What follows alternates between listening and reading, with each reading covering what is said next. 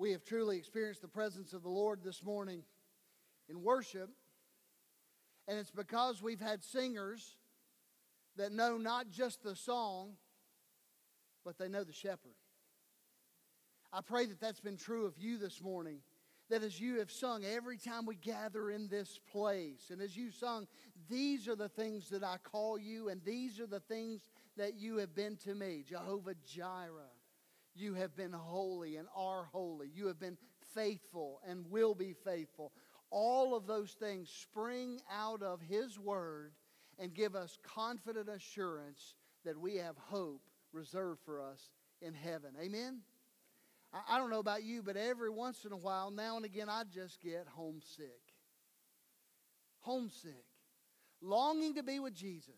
Knowing that we're just passing through here. Knowing that the new Jerusalem, knowing that the new heaven and the new earth are coming. And there will be a glorious, glorious reunion on that day. I, I don't know about you, but I love gifts. Do you like gifts? Anybody? Anybody want one? Well, it's an empty bag. If you need a gift bag to give away to somebody else, you're more than welcome to have it. I just brought it for illustrative purposes, but I thought it was kind of cool with a little monkey on it. It says, "It's your day." So I don't know if this is a, a birthday bag or if it's just you can give it to somebody and say, "Hey, today is your day." But I love gifts. I am terrible, terrible about giving gifts. Now, I do well with giving them, but I'm terrible about keeping surprises when it comes to gifts. I always give myself away. I mean, Stephanie will ask, "Can I get a hint?" And I'll say, "Yeah, it's this big and this, well, here it is." And I'll just give it to her. I'm terrible at that. I love to receive gifts as well. There's just something special. I have gifts in my office that missionary friends have given me at different places where I've gone and served, and I've, I've kept those as reminders to pray for them. And I love keeping those little knickknacks all over my office because they remind me of somebody. The gift is symbolic. I like gifts. I love to watch people open gifts. I don't know about you, but, but that's just a, a highlight. And, and you know this kind of Christmas sort of changes as your children begin to grow and or your grandchildren, and you watch through a specific age of their lives where there's still a magic and a wonder. I, I've got at least twenty full years of video that look exactly alike except the date being changed. We know that there's going to be a lot of giggling, and then there's going to be running because we've kept them at bay till a certain time. And then they're going to come running down the stairs, and from giggling and running, it'll turn into squealing and screaming, and then just chaos ensues as they begin to tear open presents. And in just a moment's notice, turn our house into a literal sea of wrapping paper and, and bows and ribbons everywhere to clean up. It's always the same, but it never gets old. The excitement of them unwrapping the gifts. Well, today I want us to continue in our series, It Matters How You Behave, and I want us to think about spiritual giftedness. And I want to say to you, by title of the sermon and just by a word of encouragement to you, congratulations, you are gifted. God has given gifts throughout the body to all of us. Turn with me, if you will, to Romans chapter twelve. We're going to continue there. We looked last week at Romans twelve, and we sort of broke down the book of Romans, saying that the first half of the book, or the first section of the book, is an explanation of the gospel, and then we move toward our response to the gospel. How are we to respond? How now should we live? And we talked last week about how our lives should be living sacrifices, and it's a reasonable thing to give ourselves. It's not extreme at all. That if God has touched your life with the gospel, with the good news, it is not at all an extreme thought that you would run toward Him and give Himself, uh, give yourself fully to Him and wholeheartedly to Him. And now I want you to see that after you've made that kind of a commitment to say, "Lord, here I am, take me, use me, fill me, shape me," God has a design for you inside the body of Christ. And that body design includes spiritual giftedness. So we'll look together at these wonderful things. And as we do, I think that we'll glean some powerful truth. Before we read the text, I'd love for us to look together at our statement of affirmation. If you remember, for every single one of these, we've given you just a simple statement. And I want us to read it together. I know and use my spiritual gifts to accomplish God's purposes. Let's say that again. I know and use my spiritual gifts to accomplish God's purposes. I, I don't know if you can truly make that statement this morning as an affirmative statement of your own truth, your own life. Do you know your spiritual gifts? Do you know how God has shaped you and uniquely endowed you by His Spirit to serve here in the body and in the world? It is critically important. And church, I want to tell you this. As we move toward the fall and as we begin to sort of continue to lay foundation in my first year as pastor, one of the things I want to do is begin to develop very focused discipleship. And one of the things we will do is encourage everyone to learn their spiritual gift. Not just taking some test that tells you here are your top two or three and you can then be excluded from doing other things. I've seen so many people do that. They'll take a spiritual gifts test, say, well, I don't have the gift of evangelism, so I don't have to witness. Eh, wrong answer. Sorry. Thank you for playing. The Bible's clear. You are called and commanded to be a witness.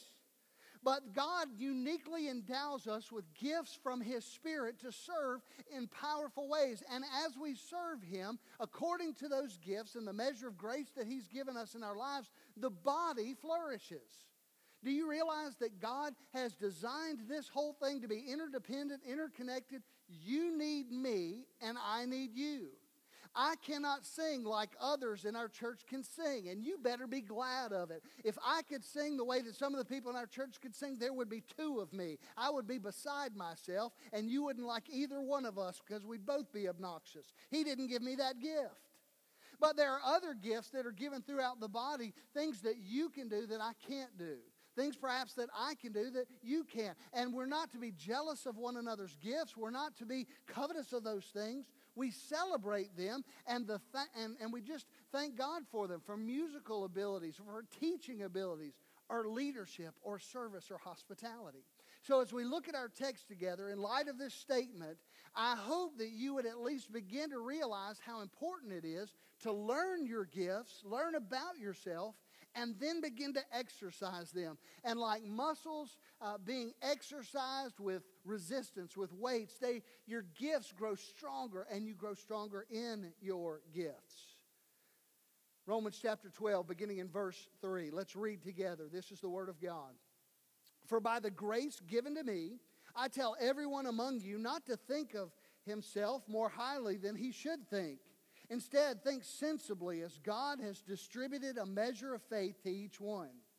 Now, as we have many parts in one body, and all the parts do not have the same function, in the same way, we who are many are one body in Christ and individual members of one another.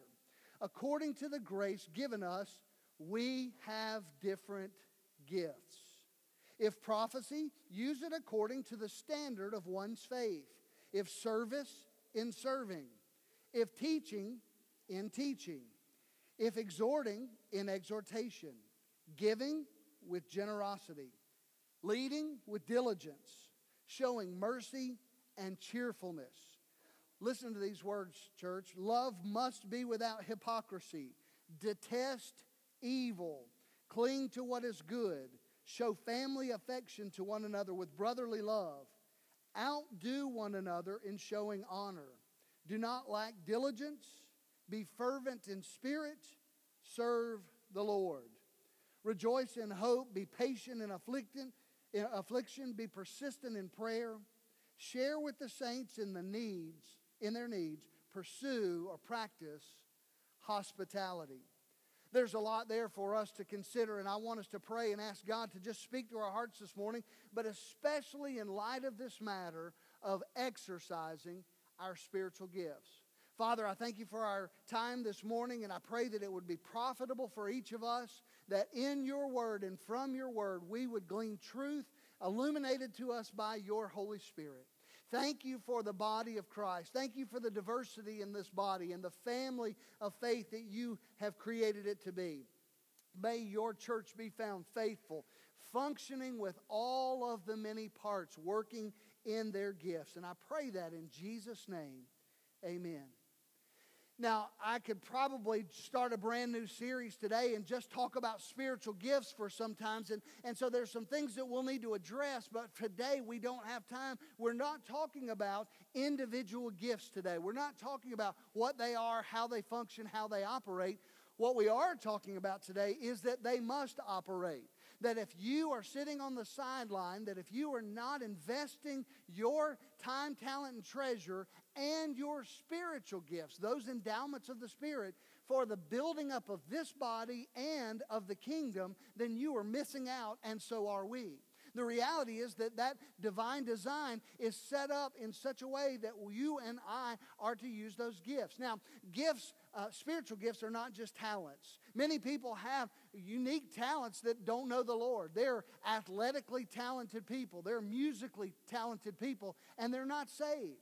Those are not spiritual gifts. That's just part of the common grace of God and His creation of those people.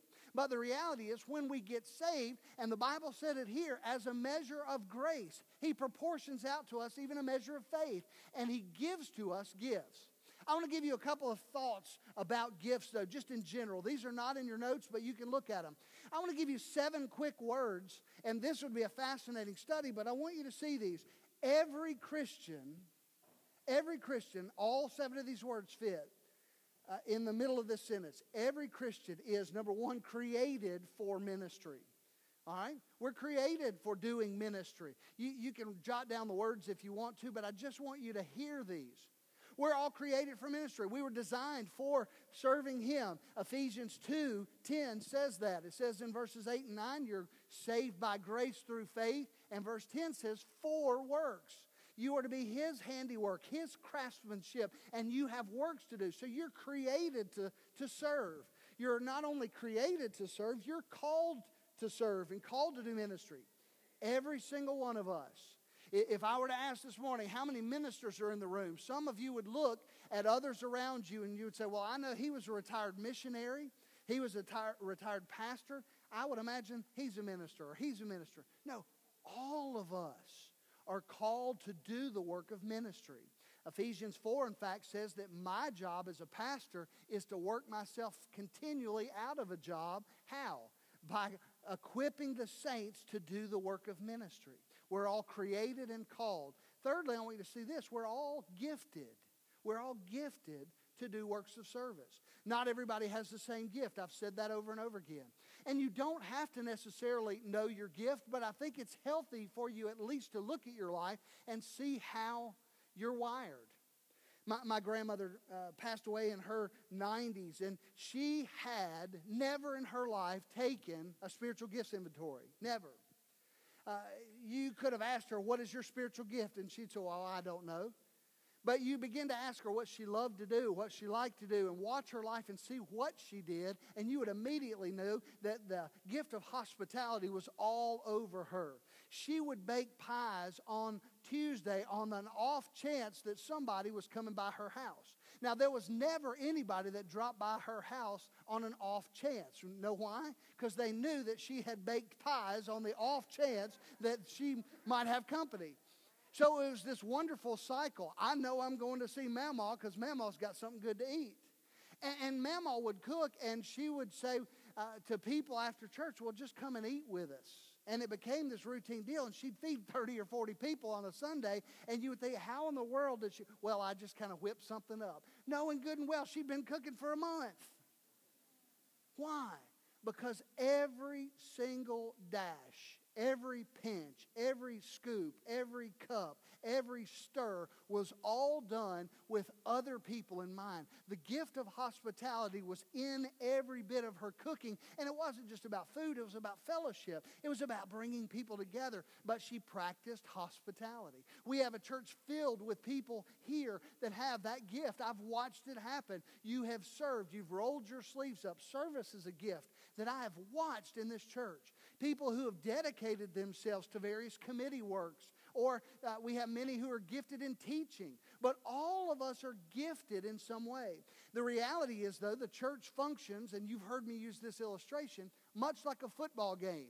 A football game is uh, defined this way. There are twenty-two men out on the field in desperate need of some rest, and there are twenty-two thousand in the stands in desperate need of some exercise. The reality, some of y'all are going to go home and appreciate that later. That's the truth. You've sat with those people in that stadium, and so have I. The reality is, though, the vast majority of people are sitting on the sideline, not serving, not working, and, and sometimes we have relegated it to just a two, two or three gifts. It's so sad. We say, well, if you're going to serve, you need to teach Sunday school or sing in the choir. And you say, well, I'm not a teacher and I'm not musically inclined, so there's no place for me to serve. That's a lie from the pit of hell. We have people in this church that desperately need to use their gift of faith and begin praying in the intercessory prayer room. I want to see people come to life. My desire there is long-term to see people that are praying every time we gather for worship. Why? They're using their gifts. You, you mean to tell me, Brother Scott, you're wanting some people that won't actually be in here? Yes, I am saying that. I'm not saying I'm, I'm wanting them to not to be active in church. I'm wanting them to be more active in church. I want people to step up and say, I'll go to a corner room somewhere and I'll pour my heart out and ask God to save people while you're preaching. I'll ask God to save people while the choir's singing. I'll ask God to move. I want to see intercession used in that gift. Why? Because every one of us is gifted. We're not only uh, created for and called to, but we're gifted to do works of ministry. Does that make sense? Yes or no? All right, we're moving along. We haven't even gotten to our outline. I promise you we're going to get there. We're all authorized. I love this. The Great Commission very simply says this: all authority has been given to me. And Jesus said, and I am with you always, even to the end of the age. That means you don't have to wait on somebody to tell you to use your gift. You don't need to sit around and say, well, the pastor never asked me to do anything. God has commanded you and gifted you and authorized you to do works of ministry. So if this church really began to catch fire with that notion, if people individually would rise up and say, I've got an idea for ministry, I've got a desire for ministry, we would turn you loose, we'll equip you, we'll help you in any ways we can, and we want you to serve. You know, it happens over and over again in church life. Somebody will catch me in the hallway or they'll call me and say, Pastor, I want to schedule an appointment. They'll come by and they'll say, I really, really, really think our church needs, and you fill in the blank, this ministry, that ministry. And what they are saying to me is, I think that that ministry would serve me and others like me well. And Pastor, I want you and our staff or somebody else to do it. Well, if somebody comes to me and says, I really think that we should do that ministry, I say, praise God that he's called you to start that ministry. And usually that's the end of that meeting. The same thing's true with witnessing, and, and, and it happens this way. Brother Scott, Brother Ken, happens to him all the time. Brother Ken, my sister's in the hospital. Would you go share Jesus with her? I'll go with you, and you can share Christ with her. Why in the world would I want to rob you of the blessing of sharing the good news with that loved one? The, the point is, we have crippled ourselves to believe that only certain people are authorized to do ministry or gifted, but we're all gifted. And beyond being commanded, we're all needed. We're all needed for works of ministry, and ultimately we're all rewarded for it. Now, those seven words could have been a sermon series in and of themselves. We're created, we're called, we're gifted, we're authorized, commanded, needed, and rewarded to do ministry. However, don't lose sight of this. It is for every believer. I don't want to go to heaven empty-handed. My longing to be in that New Jerusalem, to see Jesus, is to come before him. And the Bible talks about all kinds of rewards that are there for the believer, to lay those crowns at the feet of Jesus and to worship him and to magnify him. And back to our text and where we want to, to ultimately go is to see that Paul is saying the body is designed with this unique gifting of, of each individual part, and it works together as a whole. One more thing I, I really feel like we need to address just very quickly. When you think about gifts, some people start getting squirmy and they worry about these. There were three types of gifts in the New Testament. There were sign gifts, there were speaking gifts, and there were serving gifts. Now, again, we don't have time to get into all of the details of those today. The sign gifts were miracles and healings. You saw those through the hand of Paul when a handkerchief was touched and somebody was healed. And, and we see those gifts in that apostolic time as we see a rapid dissemination of the gospel. And then there were speaking gifts, the gifts of tongues. And we'll deal with those at a future date as we think about what God has, has placed there. Oftentimes they were gift of hearing, and they were known languages, and they were for the benefit of the whole body. often what we see today has nothing to do with a New Testament picture of tongues. When somebody just gets up and there's no interpretation, I start saying, time out, this doesn't fit with Scripture, and it's drawing attention to an individual, not to Jesus. If it draws attention to Jesus, amen. Now, I, I've got a lot of friends that are cessationists. They believe tongues no longer exist. I just simply don't think we need to ever put God in a box anywhere. And, and I've heard stories, but I've never once in my experience or life seen somebody in the biblical pattern follow along. And I think that's important for us to see. Again, if it's going to match up with with the Bible, then I want every bit of it. In fact, I, I was talking to Doctor Jimmy Stewart down on the coast this week. He was one of a, several men that I asked about that whole issue. And he said, you know, I've come to the place where I've prayed and said, God, if there's ever something that's not of uh, uh, that, that's not in my life that you want from me, I want it. And he said, God's never given me any inclination to do that. And, and all I'm saying there is we need to be very careful that we don't get off into something that is divisive or derailing that leads us away from Jesus. And I will say this point blank. If something ever takes the emphasis away from Jesus Christ, it is not of God. Period. Now, let's move back to this. Four things I want you to see very, very quickly. We'll talk about those things later. We'll get into to the specifics of the gift. But look at with me at Romans twelve. Number one, I want you to see this. Consider the body illustration. Consider the body illustration. Paul uses the body as a picture for the church. Why?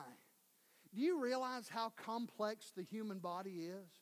You say, well, I got two ears and two eyes and a nose and mouth. You're right, but what else have you got? You say, well, I got two arms and two legs and two feet and two hands. Yeah, but what else? Keep going. Well, I got ten fingers. Okay, that means you got ten fingernails. I got ten toes and ten toenails. Oh, by the way, you start thinking about this, you've got seven and a half trillion cells in your body. You've got miles and miles of electrical wiring and nervous wiring and plumbing all over. If you look at your circulatory system, think about this. Circulatory, digestive, endocrine, immune, lymphatic, muscular, nervous, respiratory, reproductive, all of these different systems that are in place. Your body is a magnificent creation.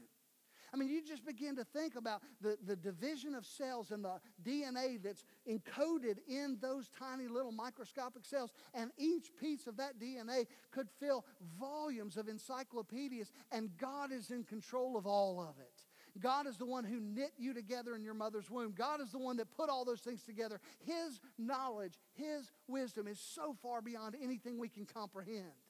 And when Paul, under the inspiration of the Holy Spirit, tried to grasp language that would help us understand what a church should look like, he said, it's a body. I love that picture.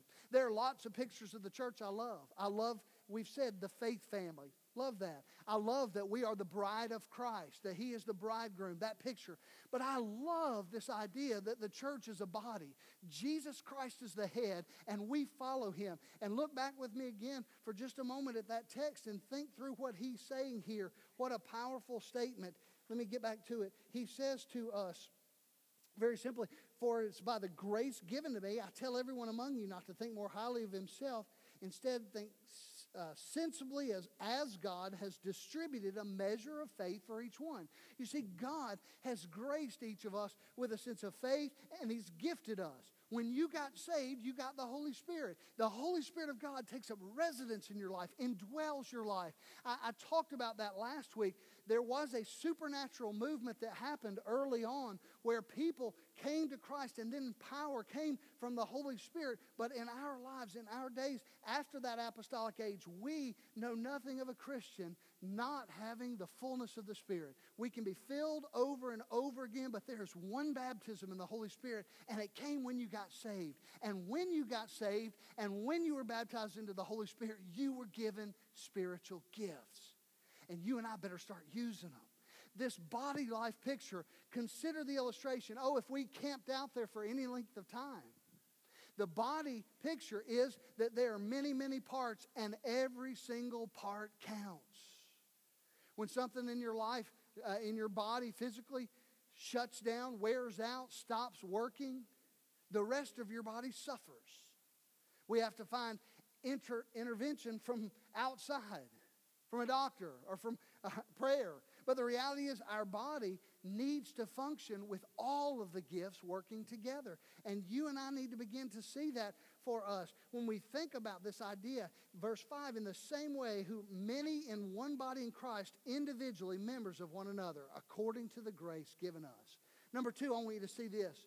Not only do you need to consider that idea that this church is made up of lots of different parts, but secondly, commit to your individual responsibility within the body. I think Paul reminds us here very simply that we are individuals. We're saved individually. We're gifted individually, but we're called together. But don't lose sight of this, please. And students, don't lose sight of this. Young people, don't lose sight of this. Jesus loves you. He saves you individually. He made you individually. And God has in His family some pretty unique people. I mean, there's some strange ducks in the body of Christ. Amen? I, some of you are kind of looking out of the corner. Don't look at anybody. Don't point at anybody. I'm talking about other places. There are some strange ducks in the body of Christ, but they're part of His family. And the diversity of the body of Christ is wonderful. I, I just want us to hear this, though. God uniquely created you to be you. Don't try to be somebody else. Don't try to be a teacher or a musician or a singer or a whatever else that you're not. Be you. God created you to be you. And in this current culture, and I can speak this very, very boldly because I've seen it happen in our community and in other communities. There is a rash, a wave of suicide going on in this generation, and there are students that don't believe they measure up to some false idea of what magazine show and television shows and the internet shows, and the reality is Satan is having a field day, coming to steal, kill, and destroy, and they were created in the image of God, and I pray that our students would hear very, very clearly that God loves them and gifts them individually. This body life is made up of individual parts that function together for the glory of God and for the work of ministry under the headship of Jesus. And you and I need to commit to our individual role. You see, when I don't play my part, then somehow, somewhere, something goes undone. Now, I'm not saying it's all about me, because I could say that about you. When you're not here for a time, if you're not in a Sunday school class, there may have been a part of that discussion that God wanted to use a word from you to speak to that class. You need to be a part of the body, and I'm asking you to commit to your individual part. Does that make sense? That's about seven of you and part of my choir. Even my choir didn't get all that one. Does that make sense, choir? Amen. We're heading toward our conclusion. Think about this. We're reminded very clearly in verse six that we are, are called to this, that when we're saved, we receive the gift of the Holy Spirit, and He begins to move and work in our lives. Number three, cherish the interconnected relationships within the body. Cherish those. I, I love this in verse nine. It says, love must not be with Uh, love must be without hypocrisy. Detest evil, cling to what is good, show family affection to one another. Here, here's what I'm saying. Do what God gifted to you and leave others to do what God gifted them to do. And don't be jealous of their gifts, but serve. And when you serve, recognize the interconnected relationship. Recognize how they need you and you need them. And, and I know I sound like I'm just bombing the rubble, but all I'm trying to say, if you don't get anything out of all that I've said, just know this. God, by design, has given you responsibility in this body. I believe that every member of this church and every church ought to have two things. You ought to write this down. It's not in your notes. You need to have a ministry in the church and a mission in the world. Let me say that again. Every Christian ought to have a ministry in the church and a mission in the world. And your ministry ought to be so focused on serving the body, like verse nine says, that you are showing hospitality, like it says in verse thirteen. You're practicing it. That your response here in the body makes this place better. Do you realize when you got here this morning, the air conditioner was already on and the lights were turned on and somebody had typed the words to the song that you sing and the choir had practiced and the musicians had practiced and your Sunday school teacher had studied and somebody unlocked the doors and somebody turned off the alarm and on and on and on. Somebody made coffee and some of you said, thank you, Jesus, to that. I have watched. We, we've got some Christian addicts in our church. We need to start a coffee recovery ministry because some of you guys just lined up. If we served it by I V, I think some people would take one. I get worried about it. I'm going to hide the coffee. No, I'm not. I'm just kidding. Don't. I'm not even going to play that way.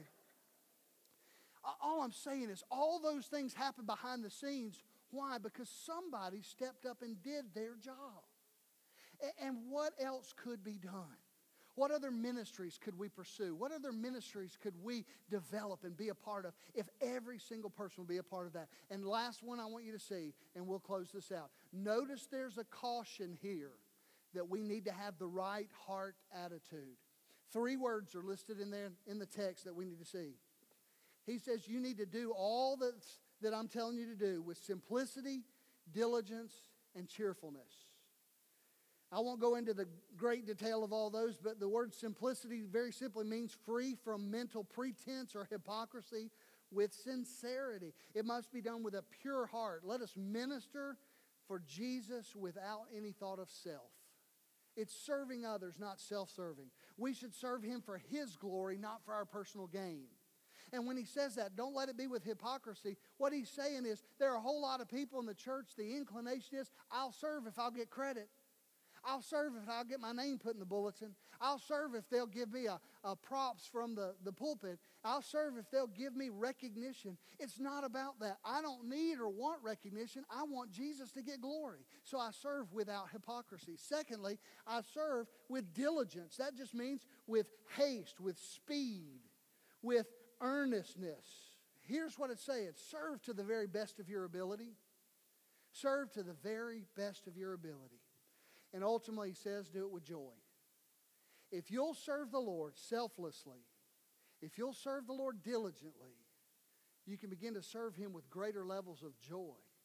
Now, some of you say, you know what, Brother Scott, I've served for a long time in this church, and I applaud that. I'm thankful. God's not done with you yet. This side of the New Jerusalem, all of us have work to do. We don't know if we're promised another minute, another hour, another day, another decade. But the reality is, we need to be found faithful. Now, this is how it all ties together before we sing a hymn of response. How do you find your spiritual gift? Number one, just start serving. Some of you have got time on your hands. We've asked some months ago for forty people to come and spend one hour in the prayer room a week. We're not there yet. We need others. Come and pray. Bring a friend. Pray with them. We've got a great need in just a couple of weeks with Bible school. You say, oh, I'm way past. That's not my spiritual gift at all, Scott. Brother, uh, no, the third grader's not my spiritual gift. I just want you to come and pray. Come and be a part of the worship rally at the beginning. Some of you might be interested in taking a little sign and a group of third graders from station to station to station. We need people to do that. We need people to help with snacks and with, with crafts. Would you be willing to step up and serve? There's a ministry in the church. We haven't even gotten to the mission in the world yet, but that can happen. Just bit by bit, just begin serving. Look at your life and say, what are the things that God has given me interest to do? What has God gifted me to do? And when you begin to see those things, you'll discover your spiritual gifts. Moving toward the fall, we'll use some tools. I, I may put out there a, a simple inventory. There's tons of them that will help you to at least get a, a simple diagnosis of what your spiritual gifts are. And that can help you to determine where you need to serve. All I'm saying is we need all hands on deck. Every single person in this church serving as a many-membered body. Brother Scott, I can't do much. But you can do what God's called you to do. And when you do, it makes all the difference in the world for the entire body. Let's pray. Father, thank you for our time this morning. Thank you, Lord Jesus, for your word. Thank you for the encouragement from the Apostle Paul that we should serve without self-seeking uh, hypocrisy, that we should serve with great joy. God, I pray for each and every person that's here this morning that, that you would begin to just stir in our hearts a, a longing and a desire under the leadership of your Holy Spirit to serve you faithfully. God, I still believe there are great, great days ahead for this congregation, for this city, and for this nation. I believe that we stand at the front end of a great awakening. I believe, God, you're going to raise up a generation of Christians who seek after you with their whole hearts. And we cannot even imagine what that would look like and will look like, but we trust you for it. God, I thank you for today, and I pray that you've spoken to somebody's heart about service. In Jesus' name, amen. Let's all stand together. We're going to sing a hymn of decision. Perhaps the need of your life is to unite with our church. Perhaps the need of your life is to be saved. You're not a part of that many-membered body yet. We would love for you to come. We'll share with you what you can do to be saved by trusting, receiving the Lord Jesus Christ. We'll share with you what it takes to join our church very simply. We would love to meet with you. So we're here at the front. Let's all sing together.